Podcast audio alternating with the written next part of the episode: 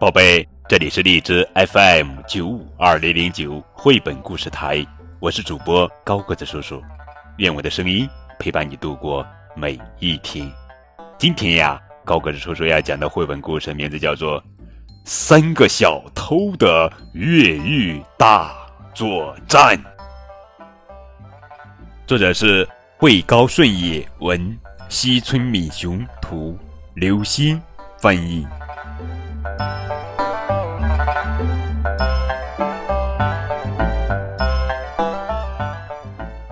冰冷的铁栅栏围住的牢房里，关着三个小偷。他们有自己的代号，哼，还有自己的代号。一号叫糟糕，二号叫不留神，三号叫糊涂虫。在牢房里。三个小偷不仅没有自由，而且还经常要干体力活。糟糕说：“啊，我多想在广阔的原野上美美的睡上一整天。”不留神说：“我想到处走走，到没去过的国家看看。”糊涂虫说：“哈哈哈，我想吃好吃的面包，喝好喝的汤。”一直吃到肚皮撑。好，我们大家齐心协力，从这里逃出去。嘿，越狱行动开始啦！但是，但是，为了防止小偷逃跑，牢房里有看守。三人商量着用什么方法可以骗过看守，从牢房里逃出去。这时。糟糕，想出一个好主意。他对不留神说：“哎，不留神，你手很巧。呃，这样，这样，这样，这样。呃，而且正巧我们又穿着条纹的衣服。对对对，这样，这样，这样。就用这个，我俩变成斑马。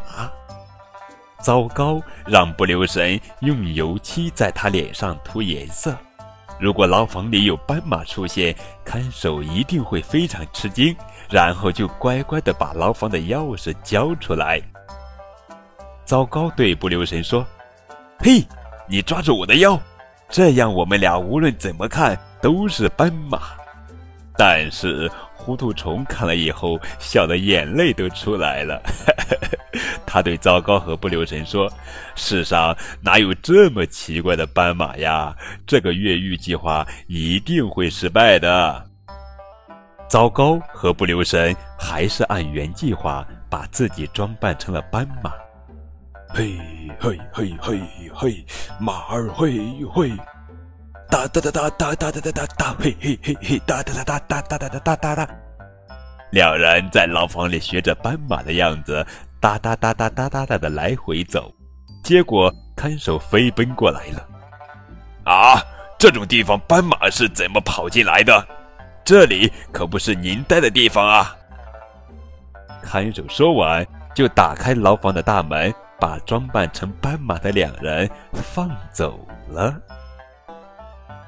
糊涂虫在一旁吃惊的合不拢嘴，他自言自语道：“早知道这样的越狱计划也能成功的话，我也跟着他们一起就好了。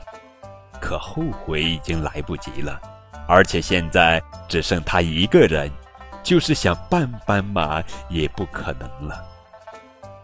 怎么办呢？”糊涂虫两手一插，苦苦思索起来，接着，接着。他们扮成斑马的话，那我就扮成老虎。糊涂虫把球衣的白色部分都涂成了黄色，不一会儿，他就把自己装扮成了一只大老虎。嗷！老虎来了！嗷！我是老虎，老虎来了！嗷！嗷！糊涂虫学着老虎的样子，不停地发出可怕的吼叫声。看守听到声音，不知道发生了什么事，赶紧跑了过来。他看到装扮成老虎的糊涂虫，马上惊叫起来：“哎呀呀呀呀呀！妈呀！救命！是老虎！”看守连滚带爬，一溜烟似的逃跑了。就这样，糊涂虫扮成老虎的样子离开了牢房。哦，糊涂虫装扮成老虎的样子在路上走着，走着走着，他的肚子咕噜咕噜的响起来。可是不知为什么，在牢里那么想吃的面包、南瓜汤，现在却一点儿也不想吃。我要吃带血的牛排！嗷！糊涂虫一边吼叫一边摇头晃脑。对，我要吃肉，生的肉，大口大口的吃。说着说着，他看到远处有一样好吃的东西，绝不能让他逃了。糊涂虫朝那个好吃的东西飞奔过去。然后，然后，啊哦！糊涂虫一口咬住了斑马的屁股，哎呦！斑马疼得一阵惨叫。可是糊涂虫仔细一看，发现咬的不是斑马，而是装扮成斑马的不留神。啊！原来是你们，吓我一大跳！你们想装斑马，装到什么时候啊？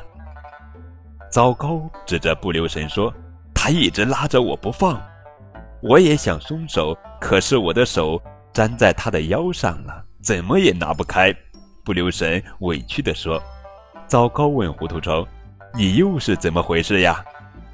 你们走了以后，我学你们那样装扮成老虎也逃了出来，但是渐渐的，我习惯了同时用脚和手走路，这样走起来更舒服。糊涂虫说，然后他们互相看了看，点点头，表示同意。呃，我们好像真的变成老虎和斑马了。这时候来了一辆卡车，卡车上的人把老虎和斑马抓进卡车里带走了。这下被吓坏了的村民们心里的石头呀，才落了地。卡车直接开到了动物园，就这样变成了老虎和斑马的三个小偷，一直待在动物园狭窄的笼子里，做着在牢外过自由自在日子的美梦。好了，结束喽，是不是一本非常好玩的图画书呢？更多互动可以添加高个子叔叔的微信账号。字母 FM 加数字九五二零零九就可以了。当然，也可以在节目下方的评论窗口中参与互动。